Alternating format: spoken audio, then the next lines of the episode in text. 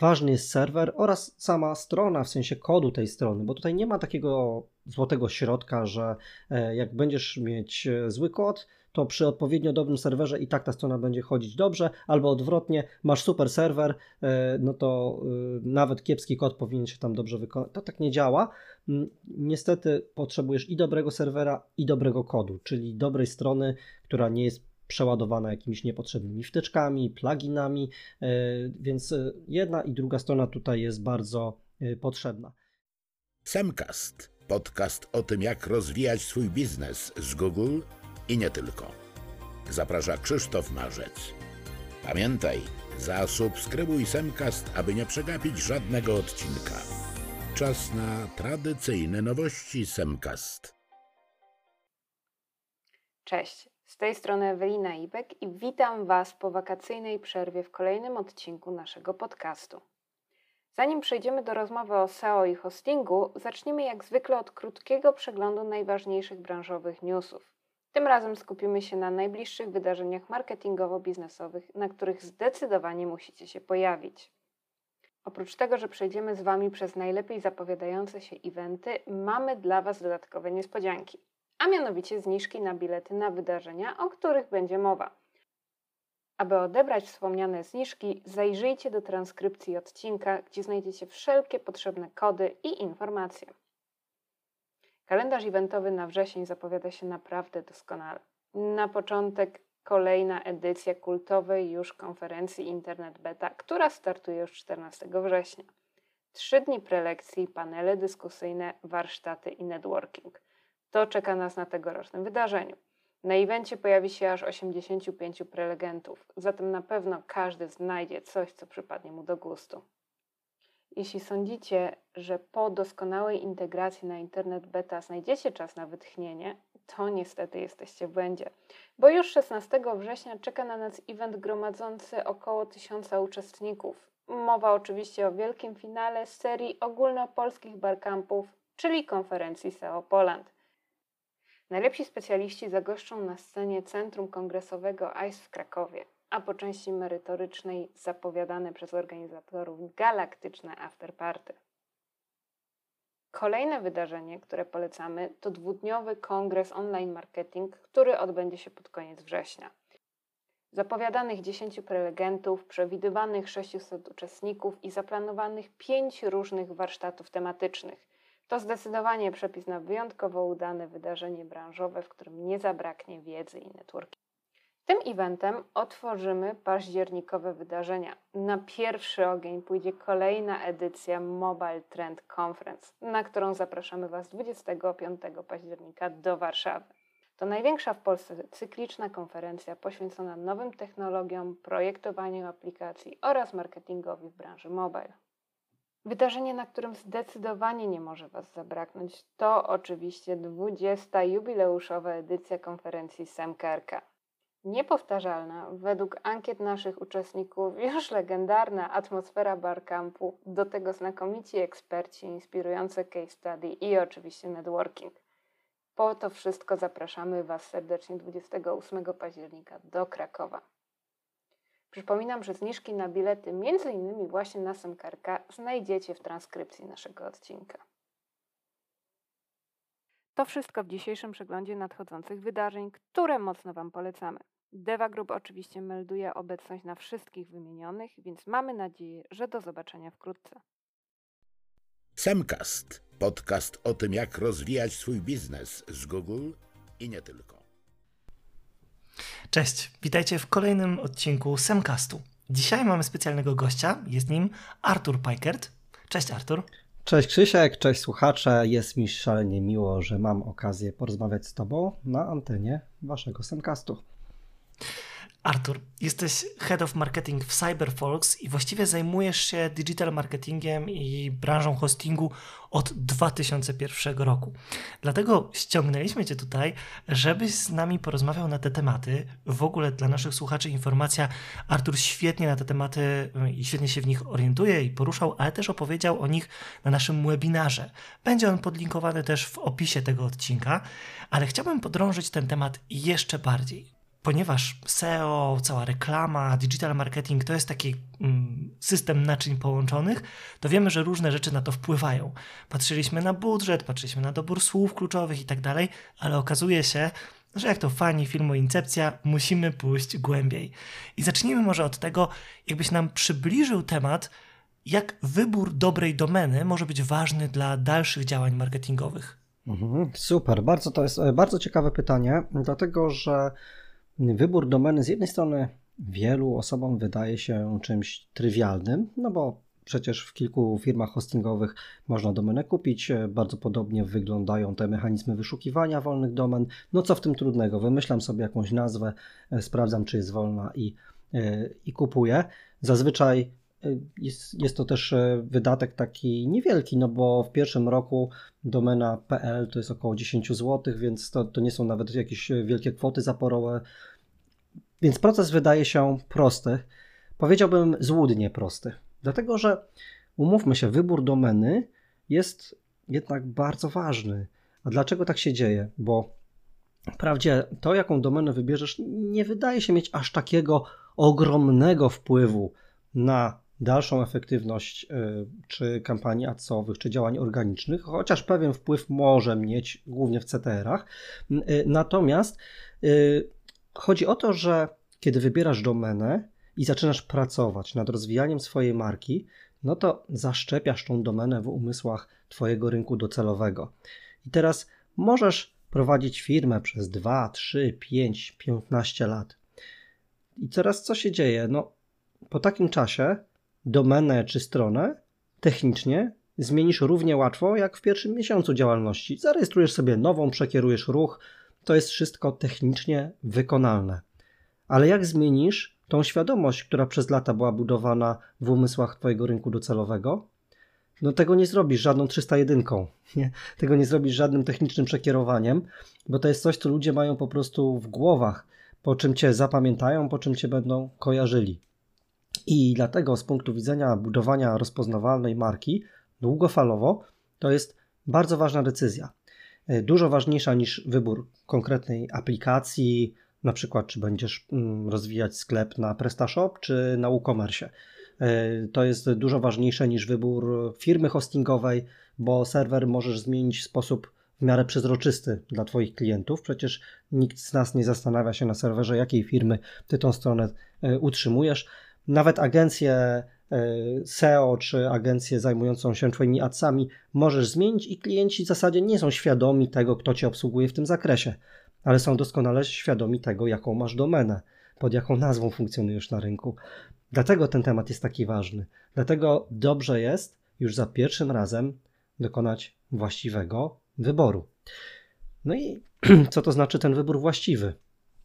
Generalnie myślę, że większość słuchaczy Semcastu ma świadomość, że istnieje mnóstwo końcówek domenowych, no bo końc- domena składa się z pewnego rdzenia i końcówki. Koń- w Polsce najbardziej popularną końcówką jest .pl, yy, natomiast na świecie jest około tysiąca różnych yy, tych końcówek. Yy, pojawiają się nowe, nie tylko każdy kraj ma swoje tak zwane C C T L D, czyli te takie narodowe końcówki, tak jak .pl jest w Polsce, D E w Niemczech i tak dalej. Yy, to mamy też yy, te y, takie tak zwane nowe T L D, powiedzmy Coffee, Travel, I O i tym podobne takie nowsze nazwy, więc tych przestrzeni jest dosyć dużo. Moim zdaniem, jeśli chodzi o końcówkę, to warto wybrać taką, jako tą podstawową nazwę domenową, którą będziesz się posługiwać, która najlepiej koresponduje z tym, kim są twoi odbiorcy. Czyli jeśli twoi odbiorcy to przede wszystkim Polacy, masz stronę po polsku, i jeszcze w większości to są osoby, no powiedzmy trzydzieści lat plus, to zdecydowanie .pl jest tym, co cię w moim przekonaniu powinno na, najbardziej interesować. A to dlatego mówię o tym trzydzieści plus, że kiedyś nie było takiego bogactwa tych nowych końcówek, które wymieniałem, typu I O, Coffee, Site, Online i tym podobnych. I większość osób troszeczkę starszych jest przyzwyczajona po prostu do tego, że przez lata wszystkie domeny, które słyszało i wpisywało, kończyły się na .pl, więc mogą po prostu z, no, z przyzwyczajenia zawsze to .pl próbować dopisać na końcu. te osoby młodsze, powiedzmy pokolenie dwudziestolatków, może już częściej spotyka się z tymi innymi końcówkami domenowymi i tutaj mają taką większą elastyczność w myśleniu o tym, jakimi znakami domena się może kończyć. Natomiast oczywiście, kiedy myślisz o działaniach nie tylko w Polsce, ale na kilku rynkach, no to może domena E U, jeśli to jest zasięg europejski, albo coś z tych właśnie nowych T L D, albo takich bardzo klasycznych typu com, albo info, jeśli to są takie światowe działania, ale te przestrzenie są już bardzo zatłoczone i ciężko tam znaleźć dobrą nazwę. Natomiast co przed końcówką, czyli ten rdzeń, bo tutaj też musimy bardzo starannie podejść do tego wyboru. Generalnie są takie dwa podejścia, nazwy generyczne i nazwy własne. Generyczne to oczywiście te, które coś znaczą w języku naturalnym. Przykładowo tanierowery kropka p l byłoby nazwą generyczną.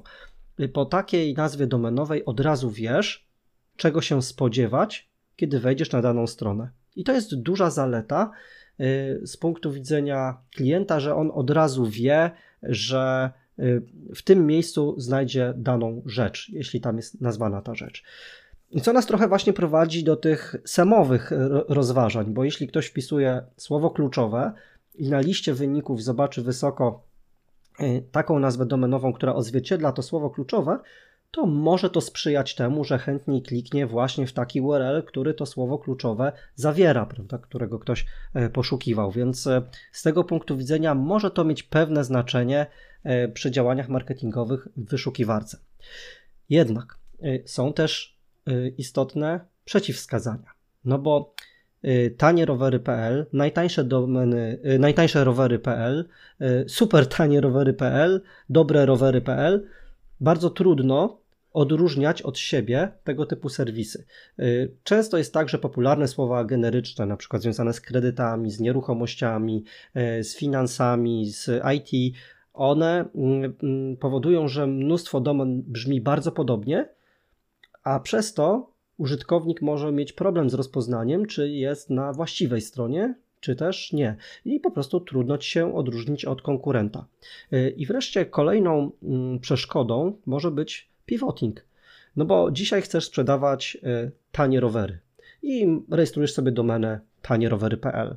No to jest w porządku, póki właśnie na tym koncentrujesz swój biznes. Jeśli tak budujesz swój marketing i cały ten pomysł biznesowy, żeby oferować przede wszystkim te tanie rowery, to tak długo się to wszystko zapina i ma ręce i nogi. Ale wyobraź sobie, że po roku czy dwóch okazuje się, że rynek na te tanie rowery nie jest taki duży. Twoje miasto się rozwinęło, poziom życia mieszkańców na przykład wzrósł i oni w zasadzie to teraz szukają dobrych, markowych rowerów na najlepszych komponentach, na najlżejszych ramach itd., itd. I w zasadzie to, czy one są tanie, nie jest już takie ważne, ale ważne staje się to, czy są dobre. I w takim wypadku twoja domena tanierowery kropka p l może być już odstraszająca dla twoich klientów, bo oni szukają dobrych rowerów, a nie tanich rowerów. Więc jeśli myślisz w przyszłości o zmianie kierunku swojego biznesu, to pewne słowa organiczne no, mogą okazać się pewnym no, ograniczeniem w przyszłości, tak? I może się okazać, że trudno ci będzie zrobić tak zwany pivoting, czyli w którą stronę skręcić z tym swoim biznesem. Więc na drugim biegunie mamy te nazwy własne, nazwy niegeneryczne. Tutaj mogą to być nazwy, które pochodzą od na przykład nazwiska właściciela, założyciela firmy, ładne słowa, które po prostu dobrze brzmią, ale tak naprawdę nie oznaczają nic, różnego rodzaju skróty itd., itd. Zaleta jest taka, że na swoim rynku zazwyczaj będą zapewniać one dobre, dobrą odróżnialność od konkurencji, ale same w sobie nic nie znaczą. W sensie O L X no, my wiemy, że to jest portal z ogłoszeniami, ponieważ przez lata się nauczyliśmy, to jest ta siła brandu, ale równie dobrze pod taką nazwą mógłby być producent butów. To jest nazwa, która nie mówi nic, prawda? Taki skrót, który do wszystkiego można by tutaj przypasować. No i pewnym takim pośrednim rozwiązaniem jest stosowanie nazw, które coś oznaczają, ale są użyte w zupełnie innym kontekście. Przykładowo Allegro. Allegro jakby to przede wszystkim ta główna, najgłośniejsza część utworu muzycznego, a tu jest użyta w kontekście zupełnie niemuzycznym, tylko w kontekście marketplace'u, systemu aukcyjnego, jakby zupełnie inna kategoria niż związana czysto z muzyką, skąd pochodzi to słowo. Apple zresztą podobnie, prawda? Marka Apple jako, no, jako jabłko, czyli znowuż słowo czysto organiczne, ale użyte nie w kontekście producenta owoców, tylko w świecie I T. Czyli przenosimy brzmienie jakiegoś rzeczownika na zupełnie inny obszar. Można w ten sposób również kombinować, żeby się na tym obszarze wyróżnić. Tutaj warto też zwracać uwagę na wymowę, bo jeśli za bardzo takie dziwne słowo stworzymy, no to mogą się pojawiać problemy przy dyktowaniu danej nazwy, zwłaszcza jeśli ona ma te fragmenty z języka obcego. Tak, dokładnie. Tutaj za każdym razem, kiedy ktoś wybiera domenę, proponuję taki test. Zadzwoń do kogoś i powiedz, żeby wszedł na twoją stronę. Czyli czy musisz potem przeliterowywać tą nazwę, bo teraz na spotkaniu rozmawiamy Deva przez V i myślę, że część ludzi też będzie miała problem z, wymu- nie z wymówieniem, ale z zapisaniem nazwy CyberFolks, prawda? I trzeba to tłumaczyć. Natomiast od razu mi przypomniałeś ciekawą rzecz, jaką domena może być pułapką, bo yy, słynna sprawa firmy, która miała domenę a kropka p l, w szybkim czytaniu a p l, tak? I problem z firmą Apple. Natomiast ja jeszcze tu wtrącę taką anegdotkę do tego, co powiedziałeś. Bardzo dużo osób spodziewa się, że skoro ja mam domenę i gdybym miał domenę, tak jak podałeś, na przykład Allegro, no to jest duża szansa, że jak wpiszę nazwę mojej marki Allegro, będę wysoko. Chyba że mam konkurencję, firmy nazywają się tak samo, zajmują się innymi rzeczami. Ale już jak mam te tanie rowery, to nie mamy gwarancji, prawda? Musimy mocno zainwestować w S E O, żeby mieć gwarancję, że ktoś nas skojarzy, że o, to są tanie rowery, taka firma, i niestety ktoś może nas po prostu przebić. Mocniejszy serwis, który ma taką, nie wiem, załóżmy kategorię, prawda? To jest też spore zagrożenie. Dokładnie. Poza tym trudniej, jeśli nazwa jest taka całkiem generyczna, jest zwykłym, prostym rzeczownikiem, trudniej jest zastrzec sobie znak towarowy, no bo to jest słowo powszechne i ochrona prawna takiej domeny może już nie być taka łatwa niż jak wtedy, kiedy masz nazwę własną i możesz po prostu zarejestrować sobie słowny znak towarowy i po prostu ją chronić. Wtedy wiesz, że nikt nie będzie się pod ciebie legalnie mógł podszywać, prawda? Więc to, to też ma znaczenie jak najbardziej. Oczywiście ważne, żeby domena była krótka, czy krótka, czy długa, co to znaczy?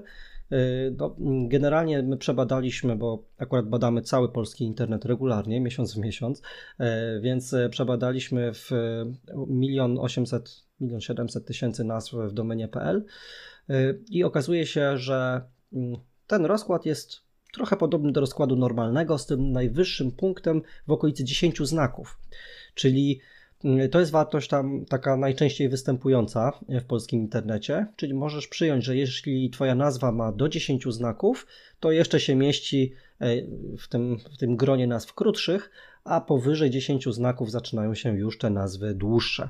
Maksymalna technicznie dopuszczalna w Polsce to sześćdziesiąt trzy znaki. To jest maksymalna długość nazwy domenowej. To, co się jeszcze bardzo przydaje, to szukanie synonimów i tłumaczeń nie tylko na języki współczesne, takie jak niemiecki, angielski, francuski czy hiszpański, ale również na języki antyczne, na przykład łacinę i grekę. Dlatego, że my dobrze dosyć wyłapujemy z tych języków antycznych, co może oznaczać jakieś tam słowo. Więc no na przykład słowo porta kojarzy się od razu z drzwiami, od portalu, prawda? Więc łapiemy to. Albo telewizja, to tam jest i greka, i łacina, bo tele, czyli coś oddal- oddalonego, prawda? I wizja, czyli obraz. Więc mamy taką zdolność łapania z tej greki i łaciny pewnych znaczeń. Więc czasami dobrym trikiem jest poszukanie sobie w innych językach, również w grece i łacinie, jak brzmi dane słowo, które gdzieś tam nas opisuje i możemy z tego wywieźć całkiem interesującą nazwę.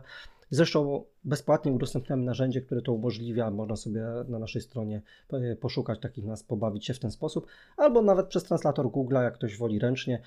Oczywiście przecież on obsługuje mnóstwo języków, więc bez problemu sobie możemy sprawdzić takie warianty. Także no, warto, warto się tutaj z tym bawić. Natomiast są też zagrożenia, prawda, związane z domenami, takie twarde zagrożenia. No właśnie, nie? I, i mówiąc o tym wyborze nazwy domenowej, to na tym etapie jeszcze chciałbym zwrócić uwagę na takie trudne słowa jak typo-squatting, cyber-squatting albo atak homograficzny. I tu generalnie chodzi o całą gamę działań, nazwijmy to nieprzyjaznych wokół naszej marki, które mogą się pojawić, czasami bardzo wycelowanych w nas, a czasami trochę mniej. To może zacznijmy od typo-squattingu. Typo-squatting to jest od typing, pisanie na klawiaturze, i squatting, czyli zamieszkiwanie pustostanów. To jest taka praktyka znajdowania wolnych nazw domenowych, które są łudząco podobne do nazwy Twojej domeny i wykorzystują to, że ktoś się pomylił pisząc na klawiaturze, nacisnął po prostu znak obok. Dobry przykład: onat i onet. Onet, popularny portal informacyjny, a onat? No cóż, możecie wpisać sami, jak ja wpisałem, przekierowało mnie na AliExpress z reflinkiem, więc ktoś jeszcze sobie by zarobił prowizję, gdybym ja kupował coś na AliExpress po wejściu na taki adres. No i powiedzmy, że takie przekierowanie to jeszcze jest mała bieda, ale co jeśli to będzie przekierowanie na stronę wprost konkurencyjną? Czyli ktoś po prostu może część ruchu skierowanego do Ciebie w ten sposób przechwycić. I wydaje się, że no, ależ ile osób się tam myli na tej klawiaturze, to nie może być aż takie poważne. Otóż, czy to jest poważne, czy nie, to takie badania prowadzili Tyler Moore i Benjamin Edelman w, na Uniwersytecie Harvardzkim i oni wzięli sobie pierwsze tysiąc, przepraszam, pierwsze trzy tysiące domen z rankingu Alexa i znaleźli dla nich blisko milion, to znaczy tam dziewięćset trzydzieści tysięcy właśnie takich podrobionych nazw domenowych wykorzystujących ten typo squatting, więc moim zdaniem ten temat może być poważny. Cyber squatting z kolei polega na jakby takim szukaniu wolnych końcówek domenowych z takim samym rdzeniem jak, jak już masz, czyli na przykład masz, załóżmy, domenę, niech będą te tanierowery kropka p l, a ktoś sobie rejestruje tanie domeny kropka com, prawda, żeby się pod Ciebie po, podszywać. Natomiast bardzo ciekawy z punktu widzenia obecnej sytuacji geopolitycznej jest atak homograficzny. Ten typ zagrożenia został opisany około dwadzieścia lat temu przez izraelskich naukowców i ten, w tym ataku chodzi o to, że wykorzystujemy graficzne podobieństwo znaków z innych alfabetów. Domeny mogą zabierać znaki spoza klasycznego zestawu łacińskiego, bo tak klasycznie no to domena ma tylko litery od A do Z, takie łacińskie, te bez ogonków, klasyczny alfabet, myślnik i cyfry, tylko to się może znajdować w nazwie domenowej. Ale wielu operatorów dopuszcza nazwy tak zwane I D N-owe, gdzie można korzystać też z innych znaków, no i tutaj jest duże zagrożenie ze, ze strony cyrylicy. I właśnie w tych badaniach prowadzonych w Izraelu opublikowano materiał, gdzie domena microsoft kropka com była napisana w ten sposób, że C to było rosyjskie S, ale rosyjskie S w cyrylicy wygląda w zapisie jak nasze C, prawda? I to jest takie nieodróżnialne de facto od tego, co, co my znamy. I to jest ogromne zagrożenie, bo ktoś może podszyć się pod Twoją domenę, no i zrobić łudząco podobną nazwę. Tak, ofiarą takich ataków padają przede wszystkim sklepy internetowe, no bo je się, powiedzmy, opłaca atakować, bo są tam dane, które można ukraść, można zmusić klientów, żeby podali login i hasło na fałszywej stronie. No i oczywiście branża finansowa. W zeszłym roku był słynny atak na mBank, gdzie A to było w tej domenie mBank, to było A z taką małą kropeczką pod spodem. No nie było nasze łacińskie A, tylko było A z innego alfabetu. Ale ta mała kropka była tak niedostrzegalna, że wyglądała jak jeden piksel, jak paproch na monitorze i większość osób mogła zwyczajnie nie zauważyć, że nie jest na stronie prawdziwego banku, bo adres wyglądał łudząco podobnie, a do tego jeszcze miał kłódkę z przodu, no więc wydawało się, że jest w pełni bezpiecznie. Dlatego jeśli poważnie myślisz o swoim biznesie, zwłaszcza e-commerce albo o jakimś innym biznesie, gdzie wiesz, że będziesz przetwarzać dane wielu osób, gdzie te osoby mogą sobie zakładać konta na, na Twojej stronie, rejestrować się, to jednak lepiej sobie sprawdzić, jak bardzo podatna jest Twoja domena na właśnie tego rodzaju próby. Również na naszej stronie jest narzędzie, które ja napisałem w oparciu o te prace prowadzone na Harvardzie i też bezpłatnie sobie każdy może sprawdzić, jakby to wyglądało w wypadku jego nazwy domenowej. No i właściwie ostatnia rzecz chyba, o której tutaj dzisiaj może warto wspomnieć w domenach, to co już tak troszeczkę wybrzmiało, rejestracja znaku towarowego, czyli warto sprawdzić, zanim wybierzesz sobie konkretną nazwę, czy przypadkiem już to nie jest zarejestrowany znak towarowy, żeby nie wejść komuś w paradę. No, tak samo jak chronimy siebie, żeby nas ktoś nie podrabiał, tak samo żebyśmy my nieświadomie kogoś nie próbowali podrabiać, no to warto sobie to sprawdzić na, na stronach odpowiednich rejestrów urzędów patentowych, można to zrobić i się przekonać, czy ktoś już przypadkiem takiej nazwy w tych klasach tematycznych, branżowych, którymi się chcemy zajmować, wcześniej sobie nie zarejestrował, bo lepiej wiedzieć to teraz, niż za parę miesięcy czytając pisma od prawników. Dokładnie tak. Ja od razu skojarzyło mi się jeden z projektów, który prowadziłem, prowadząc dział S E O w Interia kropka pe el. Właśnie poszukiwaliśmy literówek do słowa Interia i oprócz generatora literówek stosowaliśmy planer słów kluczowych, bo na takiej skali y, tych właśnie pomyłek, o których mówiłeś, te ilości szły w tysiące wyszukiwań bardzo podobnych rzeczy, czyli tam jakieś inertia i po prostu proste literówki na klawiaturze i tak dalej. I co się okazało, kiedy my zrobiliśmy projekt, żeby znaleźć te domeny i je wykupić, już zastaliśmy mnóstwo firm, które się podszywały i najczęściej właśnie to była afiliacja, która wysyłała gdzieś tam i w ten sposób łapała ciasteczka z programów partnerskich, potem ktoś kupował w tym miejscu, no i już był jak gdyby niby polecony przez danego afilianta, więc na to też trzeba mocno uważać. Natomiast nawet najlepszym się zdarza, śmieję się, dostałem kiedyś pytanie od klienta, który zapytał, czy nam jest potrzebna domena bez pauzy, bo ma główną domenę, to były dwa wyrazy oddzielone pauzą, czyli wyraz, pauza, wyraz kropka pe el. I spytał to w taki sposób, czy nam jest to potrzebne pod projekt pozycjonowania. Więc moja odpowiedź brzmi, jeżeli chodzi o S E O, to nie wykorzystujemy w ogóle, jest przekierowanie trzysta jeden, ale ta domena bez pauzy nie ma linków, więc jak gdyby nie stanowi wartości.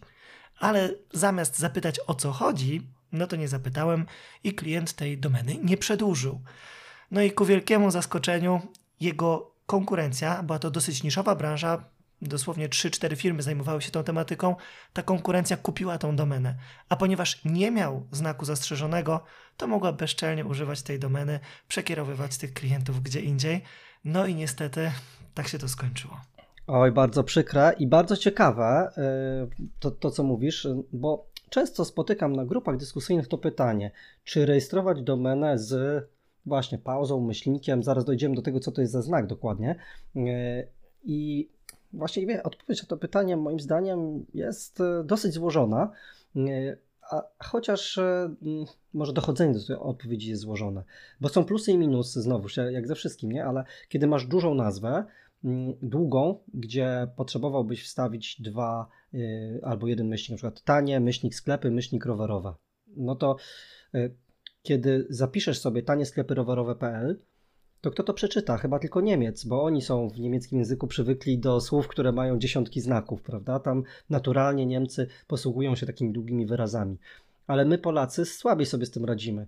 Dlatego wstawianie y, właśnie tych znaków pomiędzy słowami ułatwia nam przeczytanie tej nazwy i to jest duży argument za tym, żeby stosować nazwę z myślnikiem, ale oczywiście są też te minusy, czyli dużo trudniej się ją wpisuje, zwłaszcza w urządzeniu mobilnym, no bo myślnik to jest zawsze coś, gdzie ten kciuk gdzieś tam musi poszukać i, i, i jest, jest to trochę bardziej skomplikowane, no i, no i właśnie powstają te czynniki ryzyka związane z podszywaniem się, dlatego najlepiej mieć jedną i drugą wersję.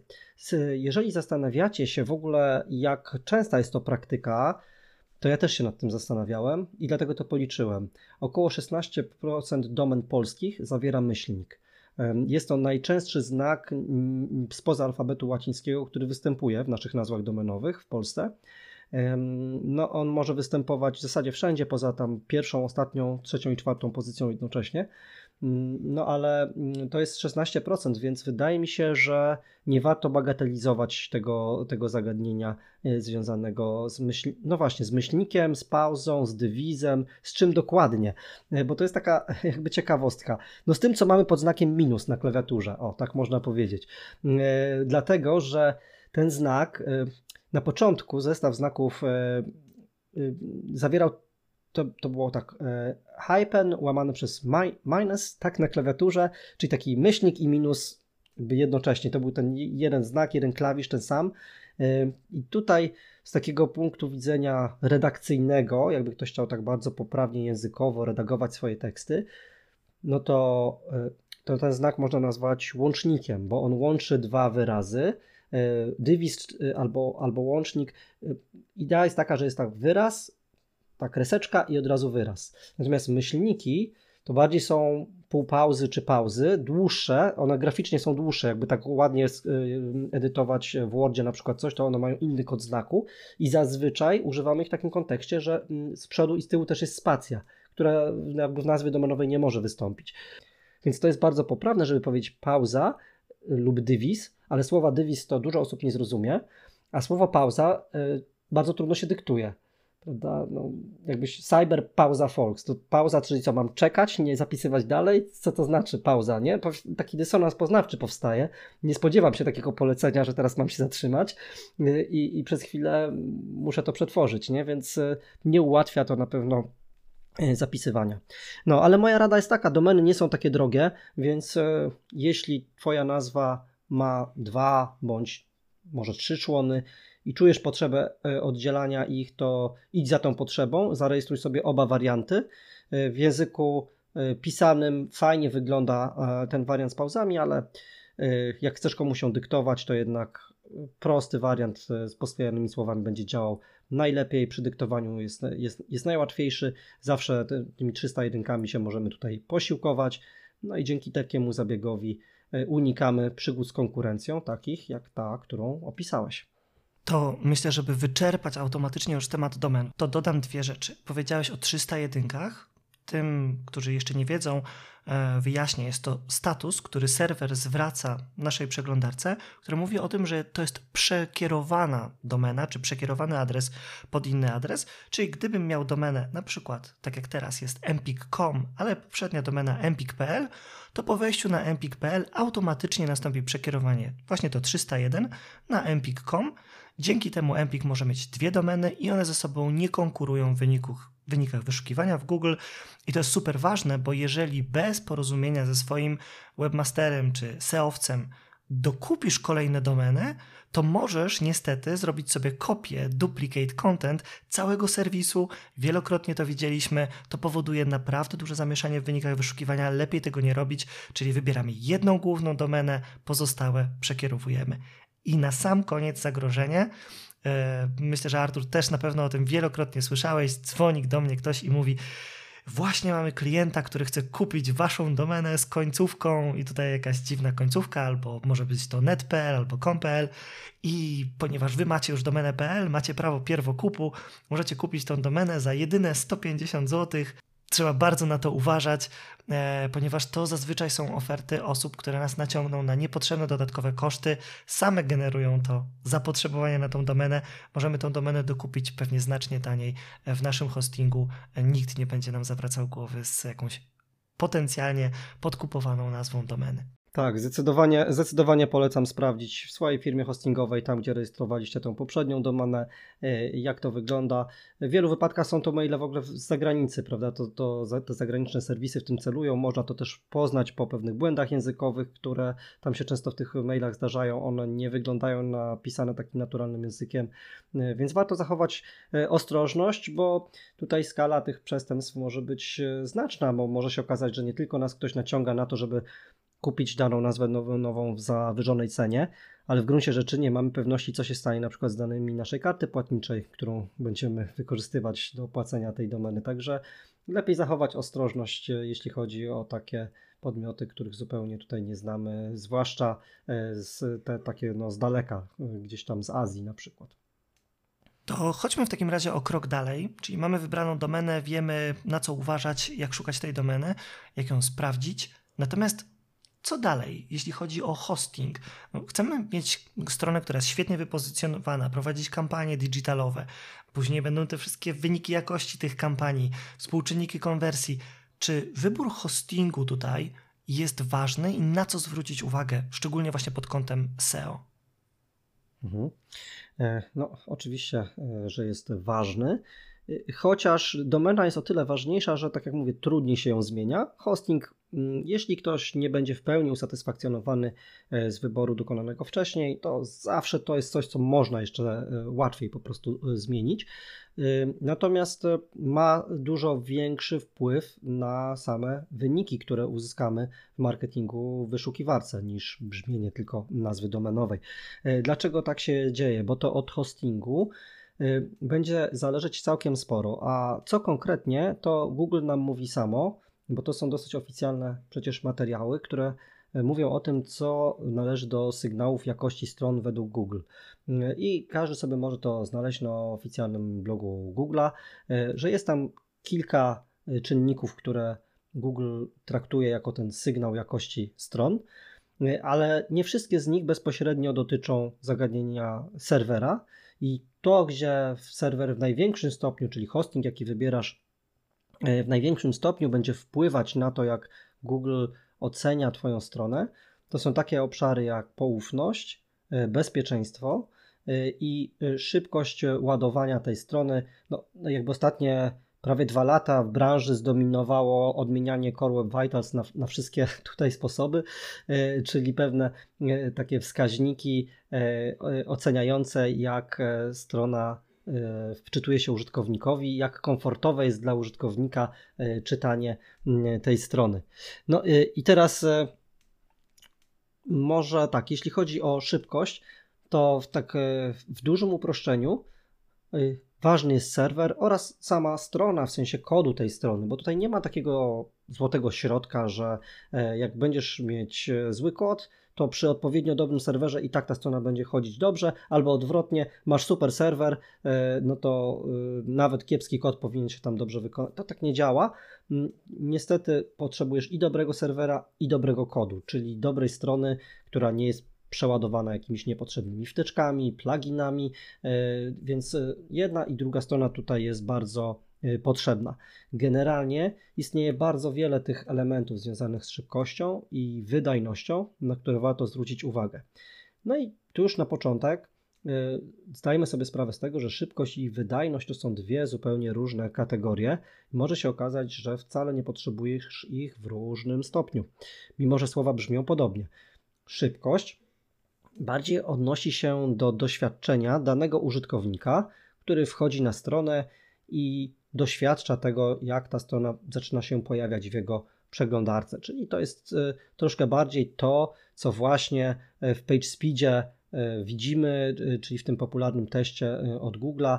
Zmierzone są te główne wskaźniki Core Web Vitals, na przykład czas ładowania tego największego elementu strony, czyli Largest Content Paint. No ale to jest jakby tylko część prawdy, bo ten test jakby on się opiera o doświadczenie pojedynczej osoby.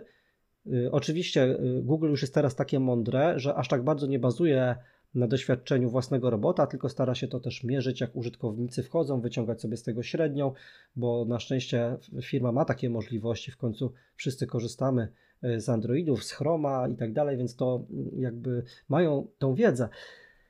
Natomiast tu mówimy o doświadczeniu jednej osoby. To jeszcze nic nie mówi o tym, jak to się ma względem obciążenia strony, bo może być to doświadczenie zupełnie inne, kiedy na stronie masz mały ruch i na przykład wchodzi na nią dziesięć osób dziennie. No to wydaje się, że powinno być to nietrudne, skoro to wychodzi raz na kilkadziesiąt minut, powiedzmy, że wchodzi jakiś użytkownik, żeby strona pojawiła mu się szybko. Ale co jeśli jesteś dużym sklepem internetowym i robisz e, ogromną kampanię i masz jednocześnie na stronie kilkuset użytkowników naraz, e, co w skali doby daje wiele tysięcy wejść, prawda? E, to wtedy mówimy o wydajności strony, czyli o takiej zdolności do tego, żeby ona się wciąż otwierała płynnie i szybko, nawet wtedy, kiedy na tej stronie masz już ogromny ruch. No i teraz, e, kiedy dopiero zaczynasz ze swoją stroną internetową, blogiem, stroną firmową czy sklepem, to pewnie na początku ten ruch nie będzie aż taki wielki, dlatego ta szybkość może być dla Ciebie takim fajnym drogowskazem, no bo to w największym stopniu będzie wpływać na Twój biznes, ale kiedy już ten ruch jest ogromny, no to okazuje się, że wtedy dużo ważniejsza może być wydajność. Czasami jest tak, że niektóre technologie mogą powodować, że strona wcale się nie otwiera szybciej, a nawet otwiera się minimalnie wolniej, ale za to wszystkim na przykład trzystu użytkownikom, który na, którzy na nią wchodzą, a nie tylko dziesięciu, a potem serwer przestaje odpowiadać. Nie? Więc trzeba sobie to gdzieś zawsze tutaj wyważyć do skali ruchu, który planujemy tą stroną obsługiwać. Więc ta, no ta szybkość jest po prostu ważna. Co wpływa na tą szybkość? Kilka takich elementów wybranych, które warto tutaj poruszyć, to i oto może ja się odniosę do tego, co często się spotykam na grupach z takimi pytaniami, więc myślę, że są popularne, czyli na przykład lokalizacja serwera. Czy warto wybrać serwer na przykład w Stanach? Takie pytania można spotkać na, na grupach dyskusyjnych. Więc generalnie lokalizacja tego miejsca, z którego zasoby są wczytywane, ma pewne znaczenie. I to znaczenie wynika z ograniczeń fizyki, po prostu, czyli z, choćby z szybkości światła. No, szybkość światła według naszego stanu wiedzy, tak jak postrzegamy dzisiaj fizykę i, i technikę, no, jest skończona. To powoduje, że kiedy patrzysz na słońce, tego nie widzisz tak, jak ono istnieje, tylko takie, jakie ono było parę minut temu, prawda? Około ośmiu minut biegnie promień słońca na Ziemię. No i teraz na Ziemi też możemy spotkać znaczne odległości, na przykład między Los Angeles a Warszawą jest te parę tysięcy kilometrów, więc jak sobie wyobrazisz, wyobrazisz, że użytkownik jest w Warszawie i żąda czegoś od serwera w Los Angeles, to raczej nie ma szansy, żeby ten serwer dowiedział się o żądaniu szybciej niż wynika to z prędkości światła, więc nawet zakładając, że to żądanie pędziłoby z prędkością światła, co jest nierealne, no, zazwyczaj to, to, to i tak będą, będzie niższa prędkość, prawda, bo sygnał w światłowodzie porusza się z niższą prędkością, wbrew pozorom, niż, niż prędkość światła. No, to tak naprawdę masz te kilkadziesiąt milisekund na to, żeby serwer w ogóle się zorientował, że użytkownik chce tą stronę wczytać. No i kiedy ten serwer zaczyna produkować tą stronę, pierwszy plik index.html przetwarza i wysyła do przeglądarki, to żeby przeglądarka użytkownika zobaczyła tą odpowiedź, to znowu potrzebujesz tych kilkudziesięciu milisekund, no i, i tak dalej, i tak dalej. Więc kiedy dla każdego zasobu, a strona internetowa się składa przecież z wielu zasobów, obrazków, C S S ów, JavaScriptów, to często są setki zasobów. Każdy z Was może to zobaczyć, naciskając klawisz F dwanaście w Chromie i sobie podejrzeć zakładkę sieć albo network, jeżeli masz angielską wersję Chroma, i tam zobaczysz mnóstwo wierszy, bo każdy wiersz to jest jeden zasób ładowany po prostu, kiedy ta strona internetowa się wczytuje. Więc każdy może to sobie od razu sprawdzić na dowolnej stronie internetowej, ile tych zasobów tak naprawdę jest. I czym jest ich więcej, no tym częściej się trzeba komunikować. Protokół H T T P dwa i H T T P trzy wprowadziły tutaj znaczne usprawnienia, bo za jednym pytaniem może zostać przesłanych równolegle wiele odpowiedzi, a nawet jest taka funkcja, która trochę wyprzedza czas, bardzo ciekawa, moim zdaniem H T T P dwa push. Ona polega na tym, że kiedy przeglądarka prosi o daną stronę, to serwer może, kiedy odpowiednio się wszystko skonfiguruje i na serwerze i, i na stronie, to serwer może wysłać nie tylko to, o co bezpośrednio przeglądarka poprosiła, czyli na przykład główny plik strony index.html, ale również na przykład C S S a, wiedząc, że i tak za chwilę będzie potrzebny.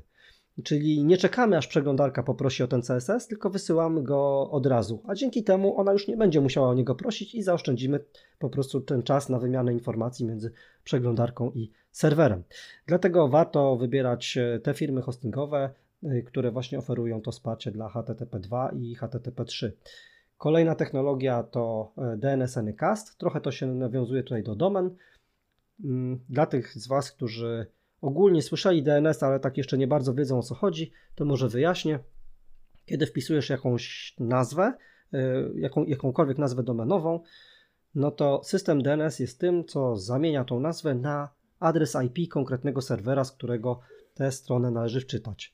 No bo komputery, sieci działają poprzez system adresów I P. No jest to podstawa działania współczesnego internetu, ten system D N S. Czy korzystasz z poczty, czy ze stron www, to praktycznie zawsze te zapytania do tego systemu D N S są kierowane. I w takim klasycznym rozwiązaniu mamy dwa, czasem trzy serwery D N S utrzymywane przez firmę hostingową. Kilka firm hostingowych w Polsce ma natomiast system D N S Anycast. W tym systemie utrzymujemy kilkanaście serwerów D N S rozsianych po całym świecie. I dzięki temu, kiedy na przykład jesteś, już zostańmy na tym zachodnim wybrzeżu Stanów Zjednoczonych, my akurat San Jose tam mamy serwer D N S, kiedy tam właśnie jesteś na zachodnim wybrzeżu, to odpowiada Ci serwer D N S stamtąd, więc odpowiedź przychodzi po prostu szybciej, fizycznie szybciej, niż gdyby miał Ci odpowiadać serwer z Krakowa, Gdańska czy Poznania. Ale jeśli jesteś w Poznaniu, to Ci odpowie serwer z Poznania.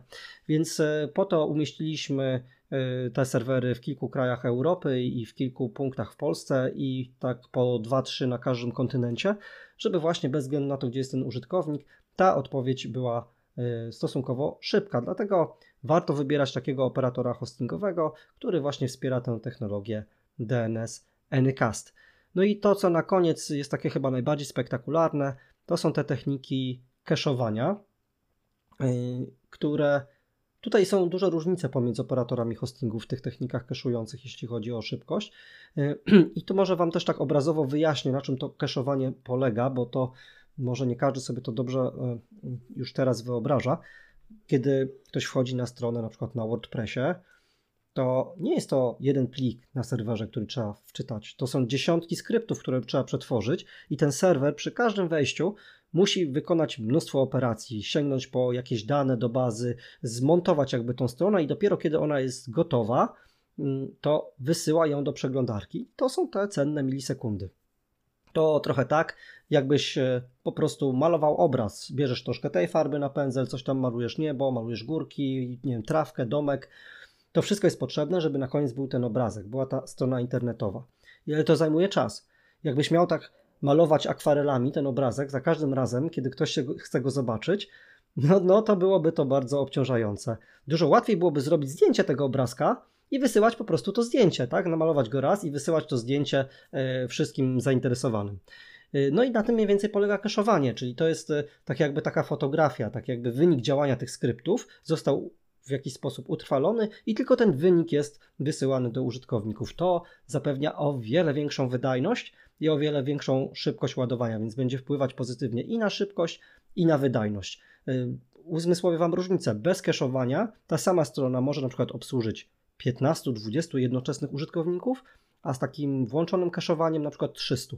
Także różnice są naprawdę ogromne i tych trzysta ma fajnie szybko wczytaną tą stronę, więc warto zwracać uwagę na te technologie cache'ujące.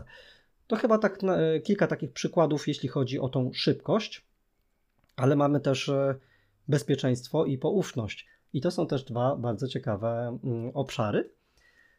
Więc jeśli chodzi o poufność, bo to w ogóle... No, słuchajcie, jest dużo nieporozumień, nie? Ludzie mają taką tendencję do mylenia tych pojęć, bezpieczeństwo, poufność, ale Google bardzo wyraźnie, pisząc w swoich oficjalnych materiałach o sygnałach jakości stron internetowych, Google bardzo wyraźnie rozróżnia, jak należy postrzegać te terminy. Poufność oznacza de facto szyfrowanie komunikacji pomiędzy przeglądarką i serwerem, czyli korzystanie z certyfikatu S S L. Dzięki takiemu certyfikatowi to, co wprowadza użytkownik na Twojej stronie, na przykład dane teleadresowe, dane z karty kredytowej czy jakiekolwiek inne, zostaje zaszyfrowane w jego komputerze, telefonie, tablecie czy innym urządzeniu, z którego korzysta, no, w jego przeglądarce i w takiej zaszyfrowanej formie przesłane na serwer. Więc jeśli ktoś przechwyciłby takie dane po drodze, z wielkim prawdopodobieństwem będą dla niego nieużyteczne, no bo będą po prostu zaszyfrowanym jakimś ciągiem znaków. I to tyle. To znaczy, nie łudźmy się, że certyfikat S S L, który użycie jego skutkuje zestawieniem bezpiecznej wersji protokołu H T T P S, co widzimy jako kłódkę w przeglądarce, nie łudźmy się, że ta kłódka równa się pełne bezpieczeństwo. Ta kłódka nas tylko informuje o tym, że dane zostały zaszyfrowane, yy, zanim trafiły na serwer i w zasadzie to wszystko. Co do zasady, yy, yy, obecność tej kłódki yy, nie chroni nas przed włamaniami na stronę, yy, przed wykradzeniem bazy danych z naszej strony, yy, czy wszelkimi innymi zagrożeniami. Yy, natomiast jest warunkiem no, istotnym, yy, nie gwarantującym bezpieczeństwo, ale koniecznym, dlatego żeby uznać, że strona jakieś tam minimum bezpieczeństwa spełnia. No i Google sprawdza oczywiście, bierze to pod uwagę, czy stosujemy ten certyfikat S S L. Jeszcze zanim Google oficjalnie publikowało te swoje sygnały jakości stron internetowych i mówiło o poufności, to wielu specjalistów już zauważało tą korelację, że strony chronione certyfikatem S S L jakby rankują lepiej. I są badania Nila Patela na ten temat sprzed właśnie tych paru lat, zanim jeszcze były te oficjalne sygnały jakości publikowane, gdzie on zbadał po prostu, że wśród tych stron, które są w top trzy, powiedzmy, wyraźnie więcej stron ma certyfikat S S L niż na tych dalszych pozycjach. Także istniały już wcześniej takie, takie właśnie badania. Natomiast y, zwróćmy uwagę, że certyfikat to jest dopiero początek myślenia o bezpieczeństwie. Super, myślę, że to świetny wstęp do tego właśnie, jak działa szybkość, bezpieczeństwo, poufność danych i myślę, że moglibyśmy o tym jeszcze rozmawiać i rozmawiać. Tu padło kilka takich rzeczy, które na pewno podlinkujemy w opisie, natomiast bardzo wszystkich zachęcam do tego, żeby właśnie po pierwsze w Chromie po kliknięciu F dwanaście, tak jak powiedziałeś, mogą sobie zobaczyć zakładkę e, na przykład Network i tam też można wyłączyć ten lokalny cache, pamięć podręczną i zwolnić działanie swojej sieci, żeby zobaczyć, jak na przykład użytkownik e, z telefonu komórkowego gdzieś ze słabym zasięgiem ładuje naszą stronę. Wtedy nagle zrozumiemy, o co chodzi z tym przyspieszaniem strony. Przecież u nas działała szybko, podpięta pod światłowód, a jednak te elementy odpowiedzi serwera, ta, ta cała optymalizacja serwisu będzie bardzo ważna, szczególnie jeśli ktoś ma wolne łącze. Więc to jedno. Dwa, wspomniałeś o właśnie szyfrowaniu. Ja podpowiadam, że bardzo często nieudolne wdrożenie szyfrowania powoduje ten duplikat, który mówiliśmy wcześniej, mm, jeśli chodzi o domeny. Czyli na przykład narzędzie h t t p status kropka i o pozwoli nam taką specjalną opcją Canonical Domain Check sprawdzić, jak odpowiadają cztery wersje naszej domeny, czyli ta z www, bez www i jeszcze wymnożona przez h t t p s i h t t p protokół i wtedy musimy odpowiednio to skonfigurować. Też bardzo to polecam, to ważne pod kątem pozycjonowania. Dokładnie tak. Jeszcze dodajmy, że z punktu widzenia bezpieczeństwa, jeśli masz sklep internetowy albo w jakiś sposób przetwarzasz więcej danych, to dobrze jest nie ograniczać się do powszechnie bezpłatnych certyfikatów Let's Encrypt, chociaż mówiąc o tym, że powszechnie bezpłatnych warto to zawsze sprawdzić, bo są firmy, w których musisz zapłacić za instalację takiego certyfikatu, więc no, warto po prostu sprawdzić w swojej firmie hostingowej, jaka jest polityka w tym zakresie. Let's Encrypt, no zresztą Google też stoi za tą inicjatywą, to jest fajne, bo jest szybkie do wdrożenia, w zasadzie jedno kliknięcie w panelu, masz od razu szyfrowaną komunikację i, i co do zasady jest ona bezpłatna, natomiast ona nic nie mówi o tym, kto jest właścicielem tego certyfikatu, w związku z tym nie daje Ci tej wiarygodności. Jeśli ktoś będzie chciał zrobić domenę bardzo podobną do Twojej, o czym rozmawialiśmy pół godziny temu, to może sobie zarejestrować podobną, łudząco podobną nazwę domenową i też sobie ten certyfikat Let's Encrypt uruchomi, też będzie miał kłódkę, więc kłódka nie pozwoli odróżnić w takim wypadku strony fałszywej od strony autentycznej. Dlatego lepiej wtedy stosować certyfikaty na wyższym poziomie walidacji, tak zwane O V lub nawet E V, które to zapisują informacje, kto jest właścicielem danej domeny. I kiedy klikniesz sobie w tą kłódkę w Chromie czy w jakiejkolwiek innej przeglądarce, to możesz po prostu tam kliknąć, mało osób wie, że to jest klikalny element, a jest, możesz sobie w to kliknąć i tam się pojawia opcja szczegóły, certyf- połączenie jest bezpieczne, pokaż szczegóły, no i klikasz sobie w te szczegóły i wtedy na tych wyższych poziomach walidacji możesz dokładnie zobaczyć, że dany certyfikat jest wystawiony na przykład dla e, CyberFolks S A z siedzibą w Poznaniu, Wielkopolska, e, kraj Polska. I wtedy wiesz dokładnie, że jesteś na stronie tej konkretnej firmy, ponieważ to zostało sprawdzone przez wystawcę z certyfikatu, kto jest właścicielem danej domeny dosyć szczegółowo.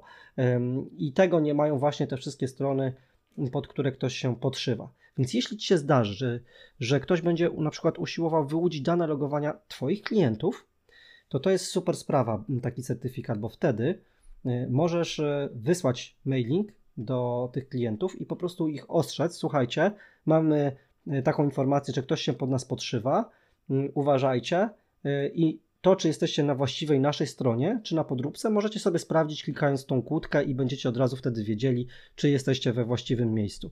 My padliśmy ofiarą takiego ataku, na szczęście udało się go odeprzeć w lutym, to było dwa tygodnie przed wybuchem wojny, chociaż wtedy w ogóle sobie nie wyobrażaliśmy jeszcze, że do tej wojny naprawdę dojdzie, a dzisiaj wydaje nam się, że, że mogły to już być takie działania jakieś zmierzające trochę do destabilizacji też naszej gospodarki, gdzie no, parę tysięcy naszych klientów jednocześnie, późnym popołudniem dostało maila udającego maila od nas, z naszym logo, z, z przyciskiem, który wyglądał jak nasze przyciski akcji, z informacją, że na Twojej skrzynce skończyło się miejsce, zostanie ona tam wyłączona, zablokowana, kliknij tutaj i zaloguj się, żeby tam potwierdzić dodanie dodatkowego miejsca na skrzynce, no coś w tym stylu, jakiś pretekst, żeby podać dane logowania. I podróbka naszej strony, jako tego landingu, z, z zachętą, żeby zostawić swoje dane logowania.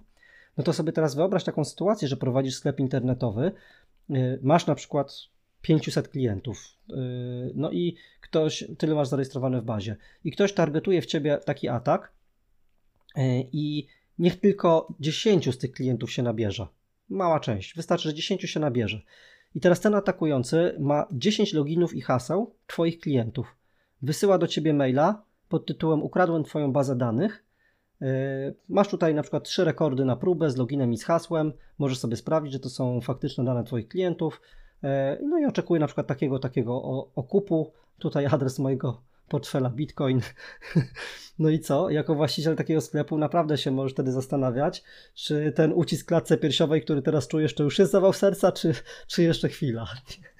Także no, można się nieźle zestresować, więc żeby uniknąć takich stresów, ja tutaj gorąco rekomenduję wybieranie tych lepszych certyfikatów S S L.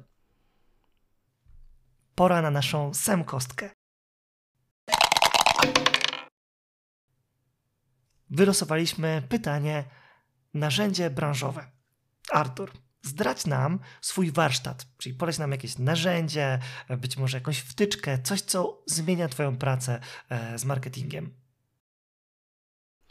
Słuchajcie, mam takie trzy narzędzia, które myślę, że co najmniej dwa używa każdy z Was.